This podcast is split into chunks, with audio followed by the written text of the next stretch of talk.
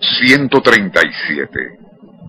De más está decir que igual o peor sucede a la persona común, y sólo quienes se adentran por las abstractas complejidades de altas matemáticas, quizás, sólo quizás, estén familiarizados con esas tres cifras y su vital importancia en el universo de la física superior.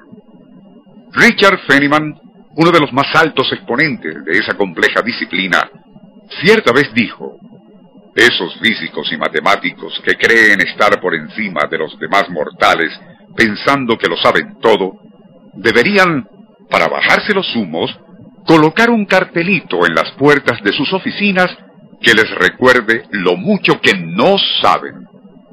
Impreso en dicho cartelito estaría algo engañosamente simple, el número 137. Nuestro insólito universo. Cinco minutos recorriendo nuestro mundo sorprendente.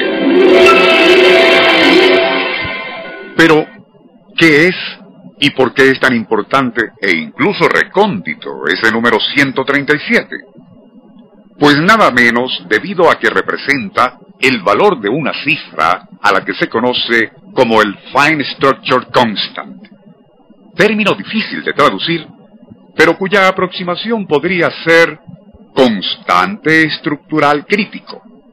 Ese constante 137 es la manera como los físicos de altura describen la probabilidad de que un electrón emita o absorba un fotón. Debido a que este es el mecanismo físico básico de la electricidad y magnetismo, dicho constante estructural está considerado tan importante que incluso tiene su propio símbolo, y es la letra griega alfa. Ahora bien, alfa viene siendo nada menos que el cuadrado de la carga del electrón dividido por la velocidad de la luz multiplicado a su vez por el llamado constante de Planck. Final e increíblemente reducido a ese humilde número 137, que, y para colmo, es número primo.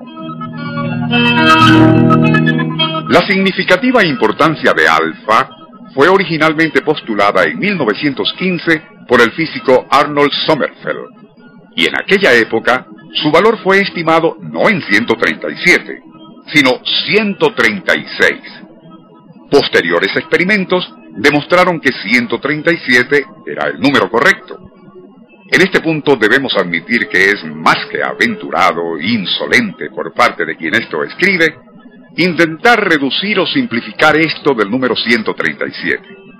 Pero, y la razón por la cual lo hemos intentado, sin ser matemático y mucho menos físico, se debe a que existe una curiosa, por no decir insólita coincidencia entre ese número y otra disciplina intelectual que nada tiene que ver con la física o altas matemáticas.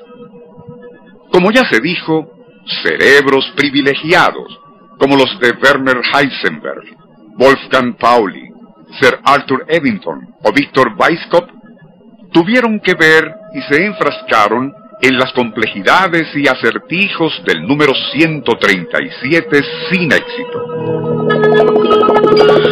Fue el último de los nombrados y en cierto día, y mientras conversaba con el eminente pensador hebreo Gershon Scholem, uno de los más reputados eruditos en los arcanos del misticismo cabalístico, éste le preguntó que cuál era, a su juicio, el problema más difícil de solucionar en el ámbito de la física superior.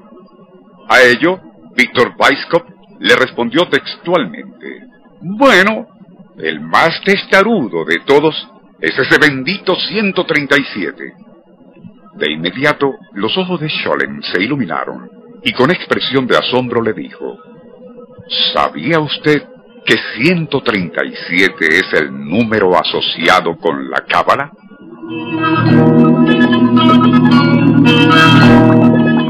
Al leer nosotros lo anterior, se nos ocurrió acudir al Internet en búsqueda de una explicación acerca de esa presunta asociación del número 137 con la cábala. La verdad es que nos encontramos ante un laberinto de vías o rutas y pasajes que conducían a otros y así sucesivamente hasta que nos topamos con una barrera impasable. En caso de que esta breve e imperfecta síntesis sobre el enigmático número 137 le haya interesado, por lo menos aún escucha, quizás éste tenga mejor suerte y logre averiguar lo que nosotros no hemos podido. Es decir, el vínculo del 137 con la cábala y una posible relación de esta con ese enigma universal representado en física por alfa, primera letra del alfabeto griego.